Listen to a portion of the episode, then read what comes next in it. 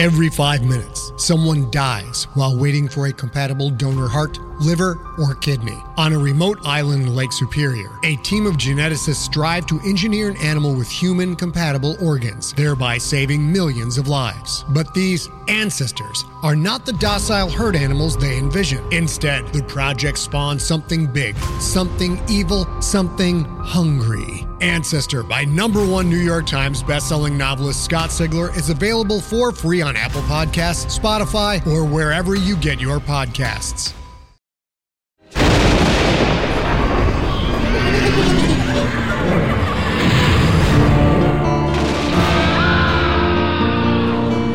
Nightmare. Welcome to the Nightmare Magazine Story Podcast. I'm your host, Jack Kincaid. Nightmare Magazine is edited by John Joseph Adams and Wendy Wagner. The stories of this podcast are produced by Skyboat Media, directed by Stefan Rudnicki and Gabrielle de Cuir, in association with Jim Freund. Our first offering for the February issue is Quiet the Dead by Micah Dean Hicks. The story is read for you by Gabrielle de Cuir. Quiet the Dead is copyright 2019 by Micah Dean Hicks. Micah Dean Hicks's debut novel, Break the Bodies, Haunt the Bones, is forthcoming in 2019 from John Joseph Adams Books. His story collection, Electricity and Other Dreams, a book of dark fairy tales and bizarre fables, won the 2012 New American Fiction Prize. He won the 2014 Calvino Prize, judged by Robert Coover, the 2016 Arts and Letters Prize, judged by Kate Christensen, and the 2015 Wabash Prize, judged by Kelly Link. His stories and essays have appeared in dozens of magazines, ranging from the New York Times to the Kenyon Review. Hicks teaches creative writing at the University of Central Florida in Orlando. You can find him on Twitter at Micah Dean Hicks and on the web at micahdeanhicks.com. And so ends this week's intro. So, without further ado, let's have a nightmare.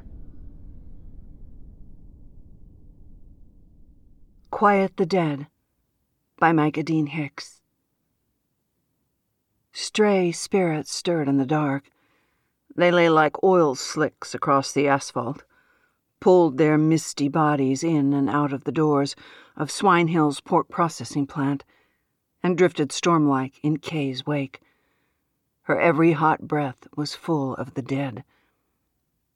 The man had crossed her, had shouldered into her on the crowded butchery floor when she leaned over a workstation and hacked through bone and bleeding pig meat, had stolen knives and gloves from the locker that everyone knew was hers, had taken a box that she had packed and had weighed it on his scale. He was new and young and didn't know any better. But he had crossed her, and now Kay had to show him who she was. The ghost that haunted Kay moved through her blood like gasoline. It craved to fight. Its need to blacken the eye of the world the only thing that kept it from slipping into death. She had struggled to ignore the ghost for a week, how it rose in her and covered her eyes with its hot hands, coloring everything she saw.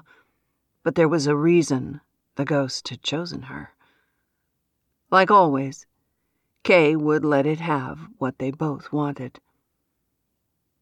Kay followed the man back to his truck.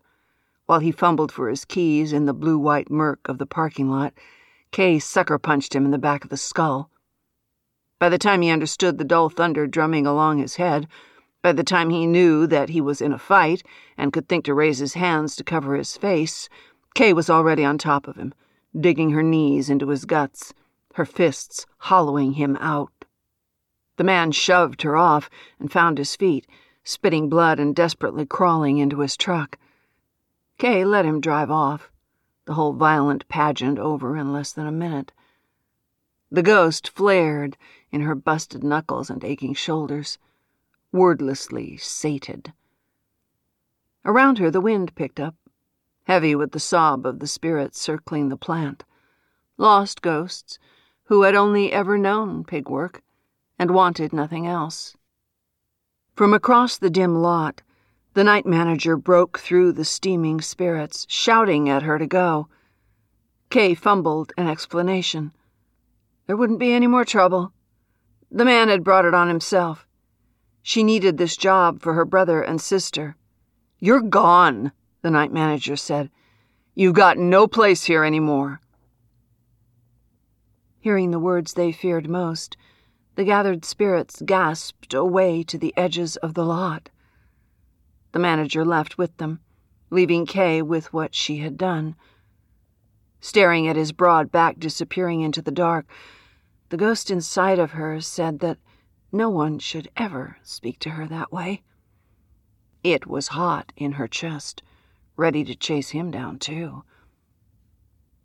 Kay sank to her knees and took deep breaths, holding in the vengeful spirit. Maybe she could talk to the foreman in the morning. Maybe she hadn't let herself ruin everything again. Her car pushed through a foggy procession of ghosts on the cracked road. Most of them swept up to the pork processing plant, the only real employer left in town, desperate to throw themselves into its brutal mouth in death as they had in life. Her ghost rode like a headache, high on her skull, like fantasies of violence licking at her brain. She'd found the spirit months ago, right before she dropped out of school. Everyone knew to avoid the haunted dressing room. A brutal spirit had claimed it as its own, rehearsing some violence that had happened there years before.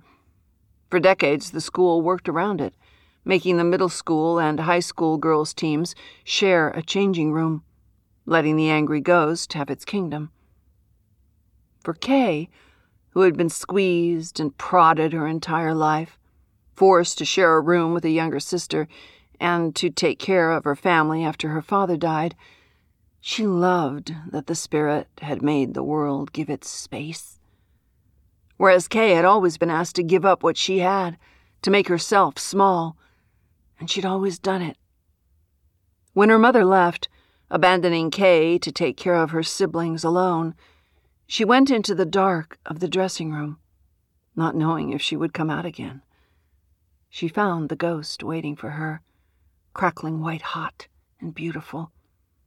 Kay embraced the spirit, and it plunged into her heart, filling her like venom, in her blood and spit and tears.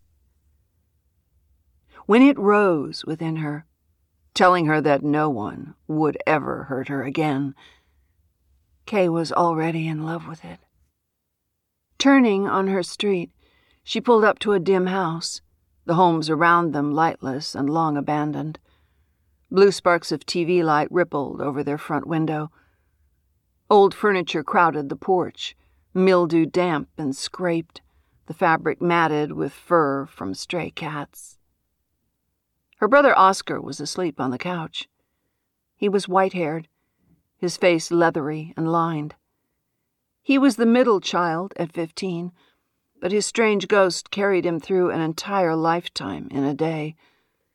He woke a piss soaked infant in the morning, growing minute by minute, until he could stumble into the kitchen, a gangly child in oversized clothes.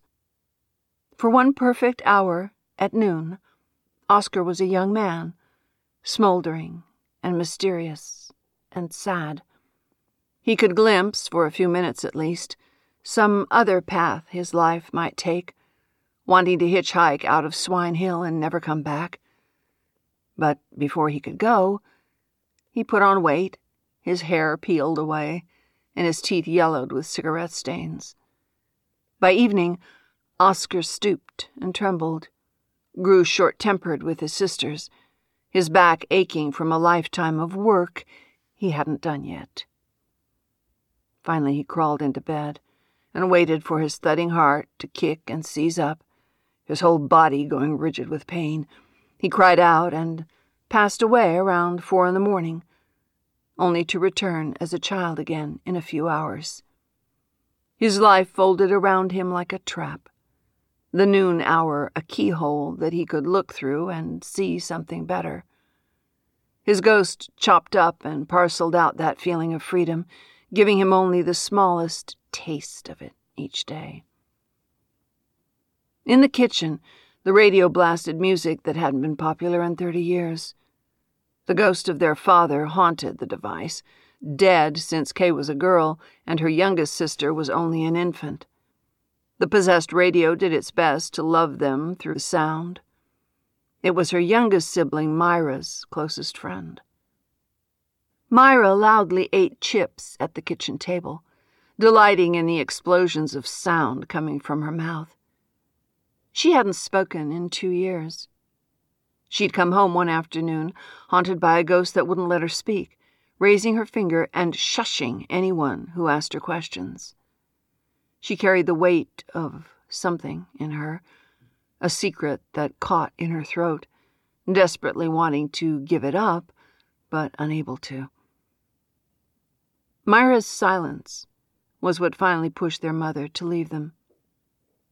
Kay's ghost made her ache when she looked at Myra's pursed lips, and she thought she understood why their mother had abandoned them. How could you fight something? How could you put your hands on a problem and make it right when you didn't even know what was wrong?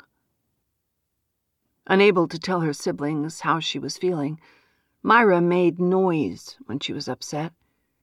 She coveted small ceramic bells, plastic whistles, and jars of pebbles she could roll between her hands. It wasn't strange to any of them that their whole family was haunted. In a town so swollen with spirits, people were used to sharing themselves with the dead. Kay kicked the couch, and Oscar sat up, hacking into his fist. Myra came in, one hand rustling the chip bag. From the kitchen, the haunted radio lowered to a static laden mutter. I quit today, Kay said. Myra hugged her sister, breathing shh into her stiff shirt. Oscar was red eyed and trembling, his body racked with pain. He pulled his hands into his chest like bruised wings. No one quits the plant. It's not like Pig City is the whole world, Kay said. Both of them only stared, their silence saying that it was the whole world. Here in this town, that had been collapsing from the center out, where everything was falling apart, overdue, broken down, where even what you had was a weight, their house and car worth less than what was owed. You better beg for that job back, Oscar said, knowing that soon it would be his time to go work for the plant, to take on the destiny written in his muscles and bones. Myra backed away and covered her mouth with the pillow, her eyes darting from Oscar to Kay and pleading for both of them to be silent to know that talking only made things worse. Kay could feel her ghost rise in her, ready to fight again. She wouldn't take lip here, not in the house she paid for, not from the siblings she fed and clothed and carted to the doctor. She had stayed when everyone else had left, and she didn't owe them any more than that. Go to your rooms! There was heat in her voice and her brother and sister shrank from it, afraid of what might be coming. You have school in the morning. At the top of the stairs, Myra turned and looked down at Kay. There was a tremor to the girl's lips, and for a moment Kay thought she would finally speak, that her silence might crack softly open.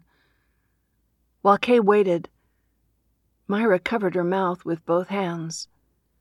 The ghost in her choking back whatever she needed to say. The spirit simmered inside Kay all night. It reminded her of everything in the house that she already couldn't afford to fix the broken hot water heater, and leaking refrigerator, and sighing toilet. This house full of inanimate things that had failed her personally and spitefully most of them so full of the fragments of lost spirits that there was no repairing them.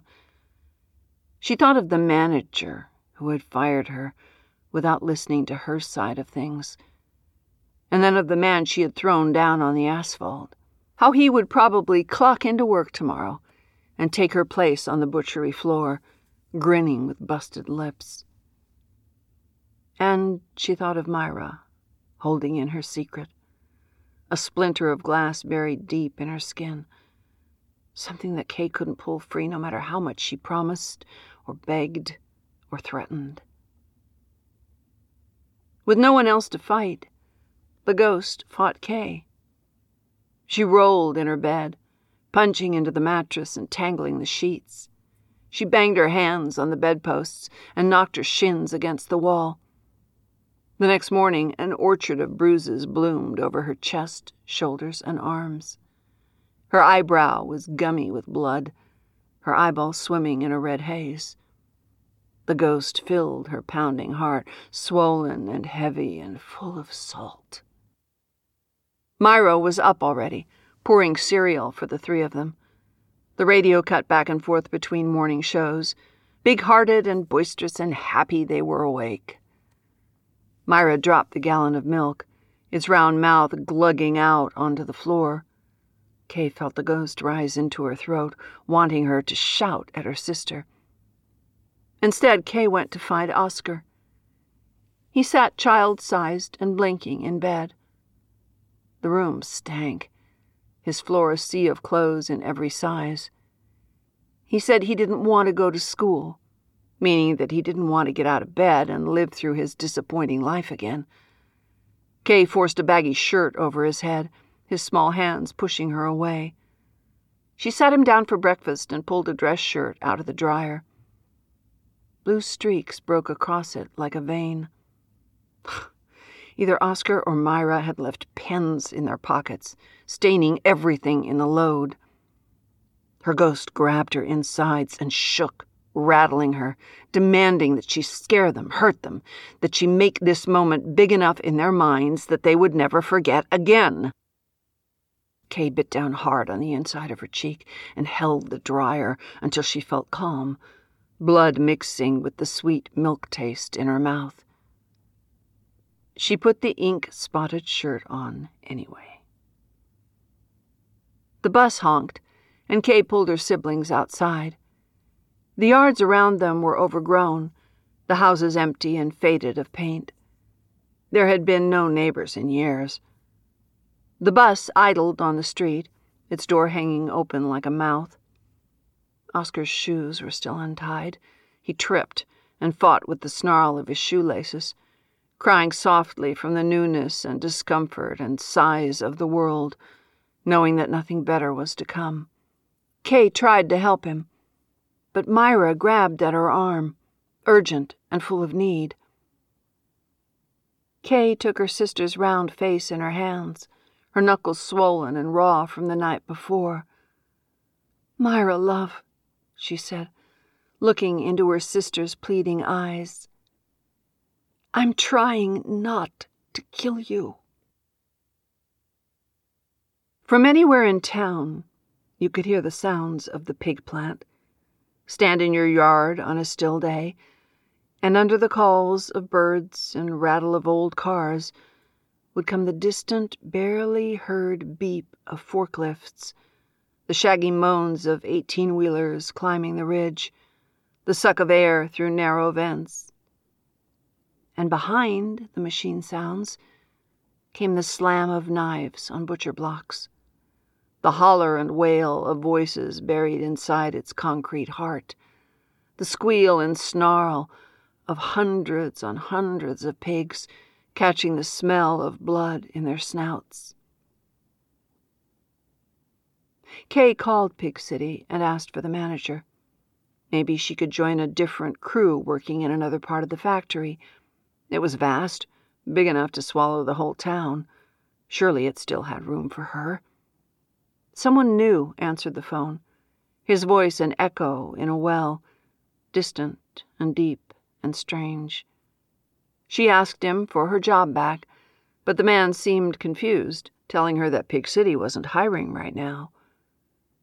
Kay wanted to drive to the plant and make them listen to her she imagined sitting in a cold office, being read dry paragraphs of company policy and made to beg while a board supervisor played solitaire on his computer. Her ghost tightened in her jaw at the thought. She couldn't sit for that.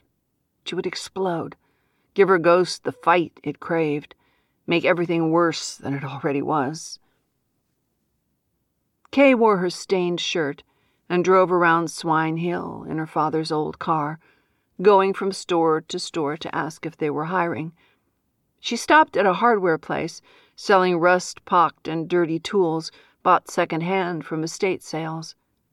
She waited 30 minutes for someone to return to the desk at the Riverfront Hotel, the carpet sandy and smelling of mildew. She asked for the manager at the town's one remaining grocery store, a man who slid paperwork to her from inside his glass booth, hands crossed over his chest like she had come to carve him out, to take everything he had. Every place she went said that they weren't hiring, that they hadn't hired anyone new in a long time. Kay asked for applications anyway. Over and over, she was told to try the pig plant. I can't work there, Kay finally said. She stood in a small bridal shop. The gowns were dusty, everything sun bleached and out of style. In tall mirrors circling the shop, the ghost of a young girl moved through reflections of the space. When the ghost girl touched a dress in the mirror, it would tremble on its rack. The owner, maybe the ghost's mother or sister or daughter, the resemblance strong enough even though she was much older, pointed to the door.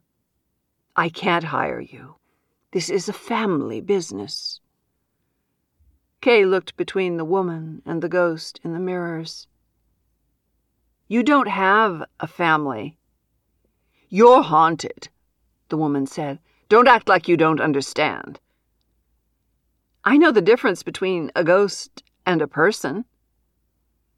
Kay thought of her father's spirit inside the radio, how its volume swelled to fill the kitchen when Myra walked in, her sister clapping and stomping her feet. I know when I've lost something. If you aren't buying anything, you should go. The ghost pounded in her head, making Kay dizzy. It didn't want to go. It wanted to stand in the middle of the store and take up space. It wanted to tip over the racks of clothes and snap the limbs from mannequins. It wanted to put a foot through the mirrors and confront even the dead. Kay took one of the woman's yellowed business cards and wrote her own name and number across it. Call me if anything changes, she said. Her angry spirit threw itself against her ribs and sternum, making Kay's breath catch in pain. She didn't want to see Myra and Oscar at the end of the day. Oscar would ask for things new shoes, groceries, movie rentals to help him forget for a few hours. Myra would snap her fingers to get Kay's attention and then stare at her, as if waiting for Kay to speak for the both of them. Afraid of what she might do, Kay couldn't face them until she calmed down. She left the car in the driveway and walked into the old downtown the most haunted part of the city, hoping that at least here she wouldn't see another living person. All of the downtown's boutiques, banks, and bars had closed decades ago. Block after block of brick buildings had the windows broken and had rubble filling their dusty rooms. During the day, kids and wild animals roamed here, breaking bottles and fighting in the ruins.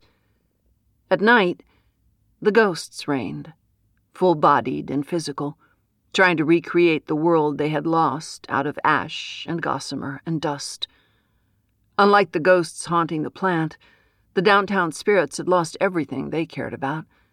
They were dangerous to approach, desperate for blood and skin and pain to wrap themselves in for some reminder of their lost lives. Kay hoped the ghost inside her was enough to chase away any curious spirits that it wouldn't stand to share her with another. It was easy to forget the danger, to assume the worst had already happened. She found what had once been a bar, The stools split to kindling and the tilted counters stripped down to particle board. Kay sat back against the wall as dark fell, wondering what she would do. The sun went down, and the past came back with all its heat and longing. The bar transformed with the coming of the dead. Warm lights flared across the ceiling. The counter unfurled with sheets of flawless copper, still gleaming as if they hadn't been pried free and sold for scrap twenty years ago. The walls bloomed black and glittering like she was inside the sky. Doors popped open, and the bar expanded into the condemned and dismantled spaces around her, taking on its old life. While spirits streamed through the doors, music washed through the bar, the songs old and horn heavy and full of loss. Kay hid in the back booth and stole drinks, sucking down whatever the burning liquor was, and watching the phantoms laugh and flirt and dance. If she closed her eyes, Kay knew she would be able to smell the mildew and rot, to taste the dust coating the back of her throat. But for now, she drank and pretended it was real. After a few hours, her siblings found her. Myra went straight to the ghostly jukebox, putting both hands on the fabric of its speaker, feeling the music in her ears and skin. Oscar lowered himself stiffly into her booth, nervous of the crowd, these ghosts who might trick you into thinking they were people. He'd been tricked before by the promises of the dead, and if there was anything more they had to offer him, he didn't want it. The spirit of a waiter, his broad hands little more than cigarette smoke and insect husks, put drinks down on the table. Myra and Oscar downed glasses. Kay worried that neither of them should be drinking, but it seemed like only alcohol. Surely it was nothing, just rain, car exhaust, the scraps of memory. Oscar grew paper skinned and bony, the clock inside him winding down. He watched the specter of a woman dance alone by the bar. Do you think we'll haunt the town when we die too? he asked. Do you think we'll always be here? Myra looked back and forth between her siblings, waiting for one of them to answer. It was almost noon when they awoke in the ruins, sunlight filtering through the broken ceiling and warming their faces. The floor was uneven dirt, the joists long since rotted away. Their clothes were wet from lying in the mud. Kay licked her lips, dry and tasting of iron, like rust rimmed her mouth. Myra fell forward and vomited. She heaved silently white foam pushing through her crossed fingers. Oscar, a long legged teenager at the height of his powers, laid a hand across her back. But then he belched and fell to his knees, coughing up what might have been mop water, frothy and purple and smelling of mildew. Kay felt something wrong in her stomach and throat. She hit the ground, holding her belly with both hands and blowing out muddy water. Gray, jelly like orbs erupted from her throat and bounced over the ground. Dead tadpoles with black eyes. When she understood what they were, she threw up again until her throat burned and her stomach had collapsed into a tight knot of muscle.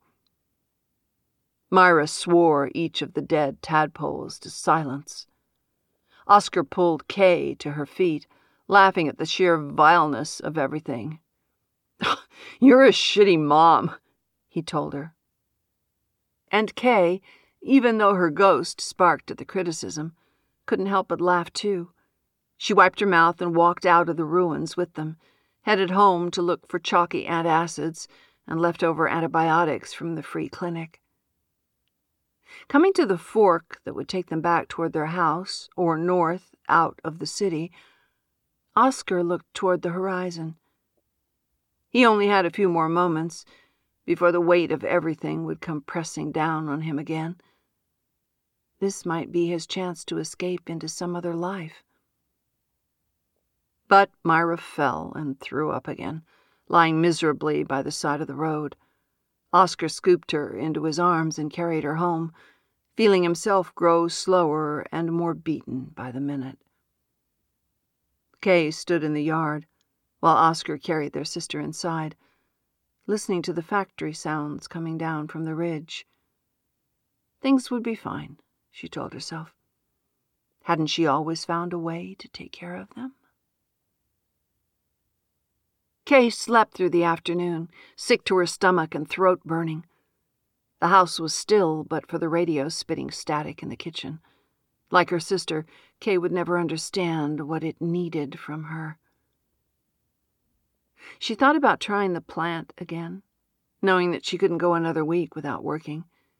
She might look for work in the little towns dotting the highway to the east and west, but didn't think she'd have much luck. They were as poor and run down as Swine Hill. Her ghost fed on the fear and heartbreak within her, wanting to throw itself at the problem, but the problem was airy and vast, like trying to fight the star pierced sky. She went downstairs and fell onto the couch beside Oscar. They watched TV for a few hours, the radio's volume climbing to a shrill whistle from the kitchen. It was starting to give her a headache her ghost moving heavy as lead inside her skull. Have you seen Myra? Kay asked. It was almost dark. Oscar balanced a glass of water on his chest, watching his stomach rise like bread, scratching through his thinning hair. Would you hate me if I left too? he asked. Maybe things would be easier for you without me. Kay ignored him. She had seen the old men in town, how the chemicals from the plant ate into their skin. Every night she could look at her brother's face and know that he at least would never leave them. Did she go out with friends or something? I wouldn't call them friends, her brother said. She has a group she hangs around, but they mostly talk to each other while she listens and covers her mouth. One day she's going to split wide open. Do you think it was something really bad? Kay asked. Their mother had thought so. Her guilt over not protecting Myra eventually driving her to leave. Oscar sighed, his sagging shoulders saying, I hope not. It might have been something small. Even little things can hurt you if you hold them in forever. Kay was rooting through the pantry for pasta to boil when the radio exploded into sound again, announcing that Myra had come home. The girl's jeans were muddy and she was missing a shoe. She had a faint chemical smell, like she'd been swimming in Swine Hill's polluted river with its shimmering iridescent water.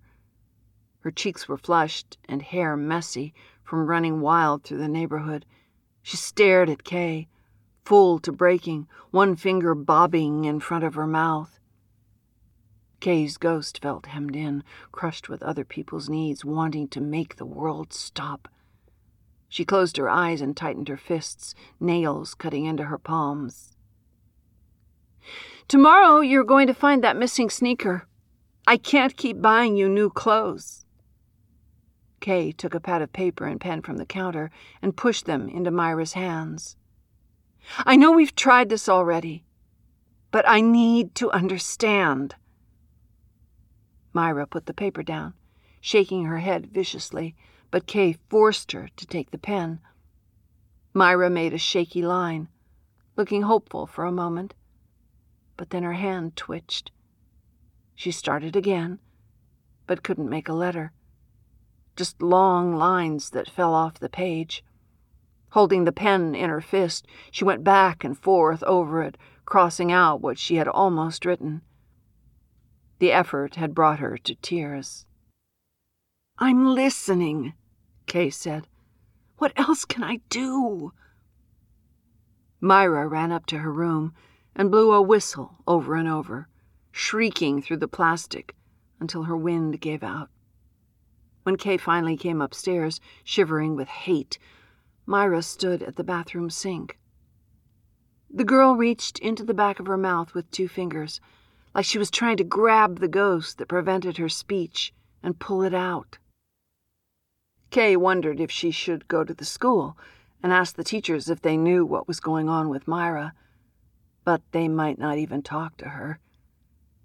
They hadn't loved Kay before she'd become haunted, and afterward, when she'd argued and walked out of class, fighting with other students and refusing to do her work, they told her that she was unteachable and asked her to leave.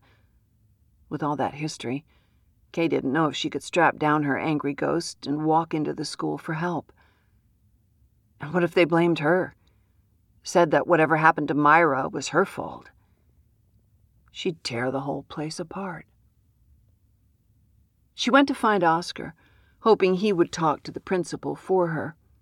It would have to be at the right time, in the early afternoon when he looked mature, but not yet defeated. From the kitchen, she heard the crystalline splash of a glass shattering. The radio jumped up to max volume, something electronic and poppy and fast, like their father's ghost was trying to hide what the girl was doing. Kay ran in to find Myra standing on the counter, shaking with silent sobs, dashing their mother's wine glasses onto the floor. The tile glittered with shards. Beneath Kay's skin, the ghost swelled until it filled her lungs and blood, her cells effervescent with violence. She wanted to shake her sister, to make her cry, to pry her mouth open and grab her by the tongue to force her to give up whatever it was that she was holding back. Kay crunched across the broken glass in her old work boots and reached toward her. Myra, too sad to care that Kay might hurt her, leaned forward and said, Shh, as loud as she could, a thread of saliva blowing past her finger. For a moment, Kay could see herself grabbing Myra and throwing her down onto the broken glass and tile, hitting her across the back and screaming at her, beating her sister until the words finally flamed from her mouth. Instead, Kay turned and ripped the radio from under the cabinets. She jerked it out of the wall, and before the light could fade, before the last notes of the song had settled from the air, Kay smashed it down on the floor with both hands. The radio cracked in half, the old tile splitting beneath it. Kay hammered it down on the floor again and again until it was a mess of broken plastic and dangling wires. When she was done, she held its guts in her hands, the lights on its face dead, the spirit of their father blown away into the dark. Myra hopped down and ran. Kay snatched at her sleeve, but her sister tore her shirt and pulled free. She was out of the house before Oscar could stop her, leaving the door swinging open to the night. Outside, ghosts swept over the streets, their mouths stretched open in silent calls.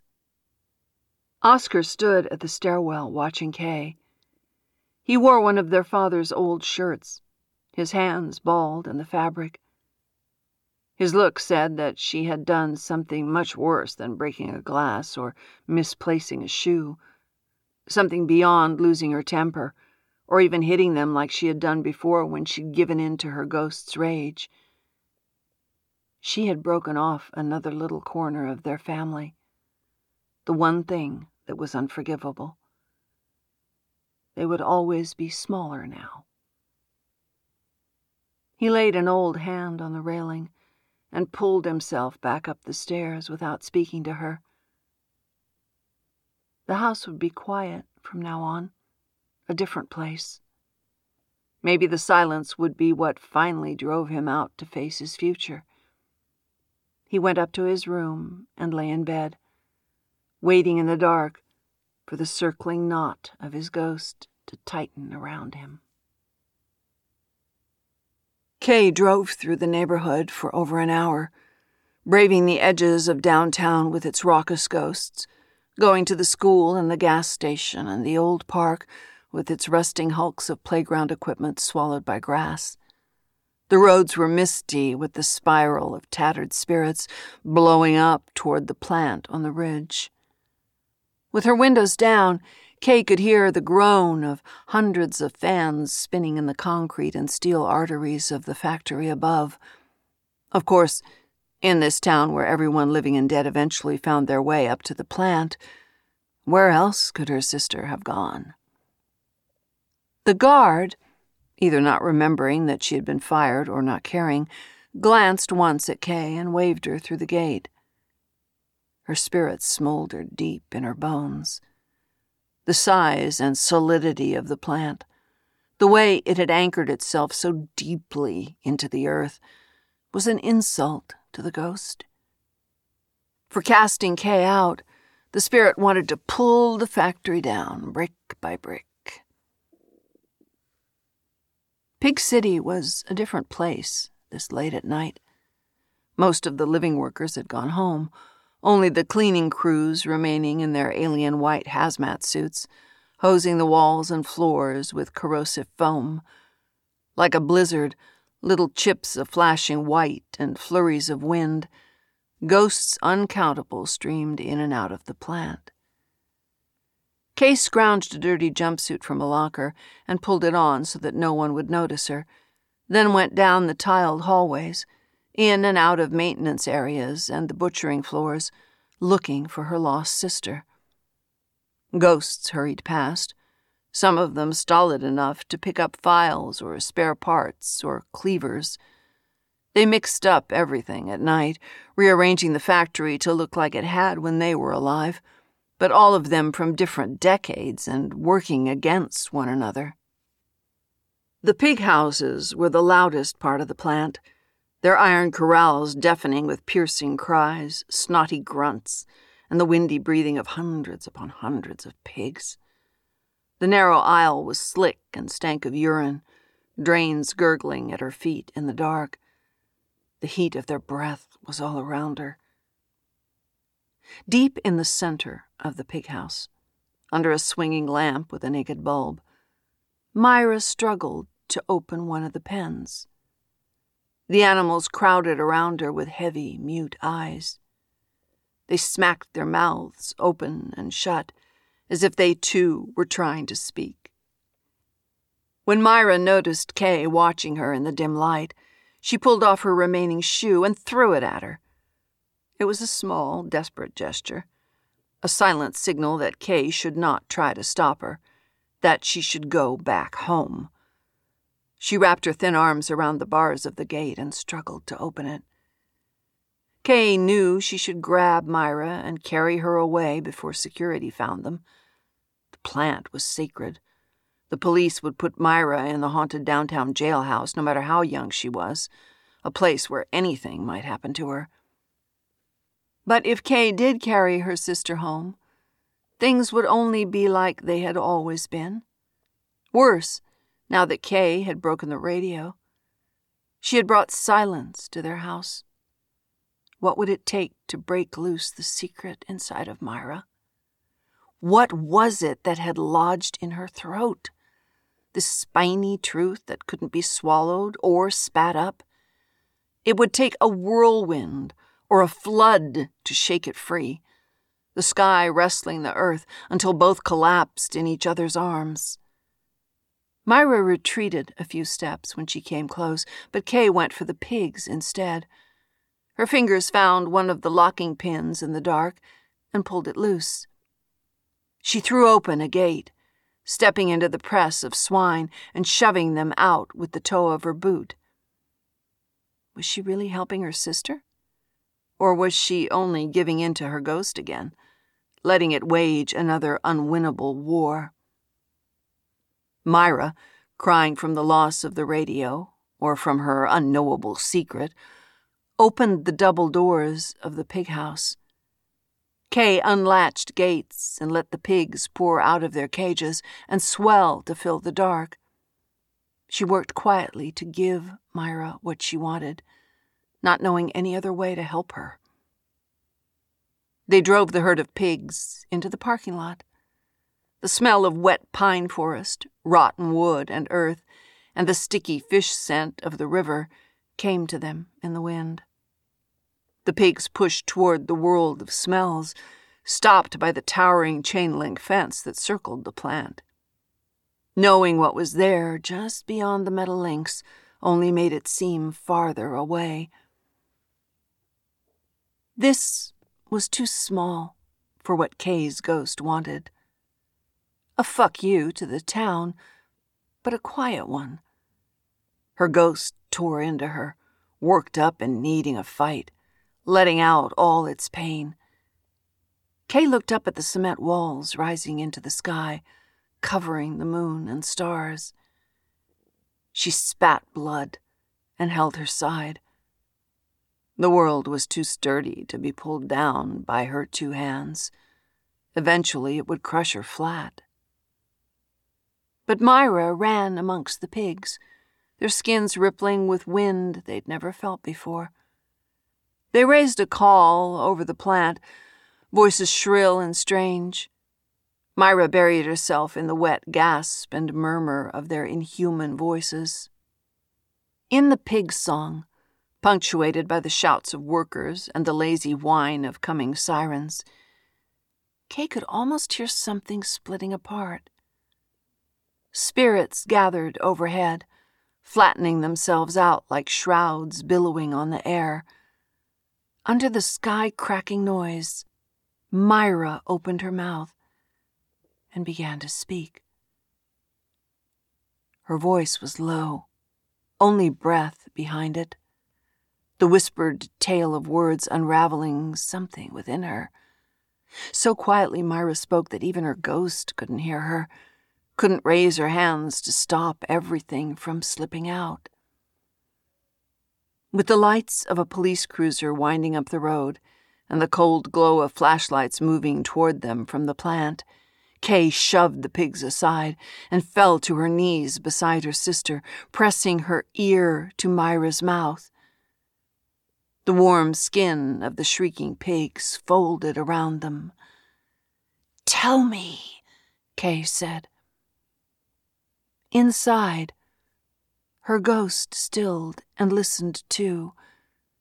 Its need to avenge, breaking with love.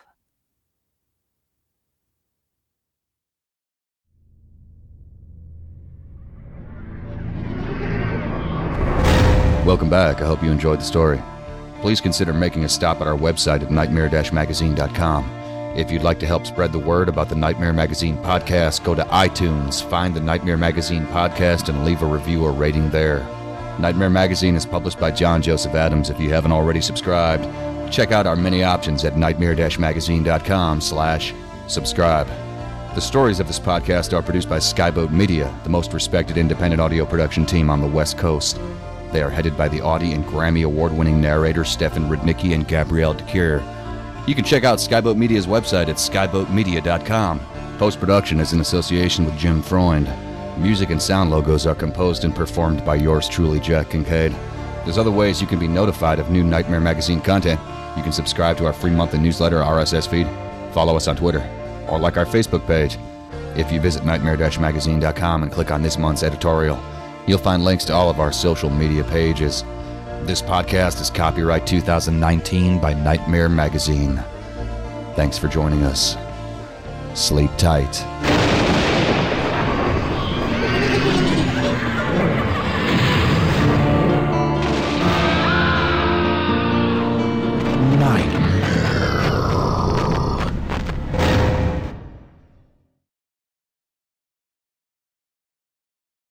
Greetings, adventurers. Today we're excited to introduce you to a new story Dark Dice, a horror podcast that blurs the line between actual play and audio drama, where the story is determined by the roll of the dice. Six adventurers embark on a journey into the ruinous domain of the Nameless God. They will never be the same again. One of the players is not what they seem after a doppelganger, a creature that can assume the form and voice of whatever it kills, infiltrates the team. As the players are picked off and replaced one at a time, can they figure out who the monster is before it's too late? Can you? Here's a quick example of what our show sounds like. The uh, shambler with the jar of liquid inside of him. Soren Arkwright let loose an arrow that cracked the glass, passing through the spine of the creature. The shambler still managed to maintain its forward momentum, but stumbled as it eagerly tried to bite and swipe at Soren, landing near his feet. As Jeff Goldblum has now joined our cast, Dark Dice is available however you listen to podcasts.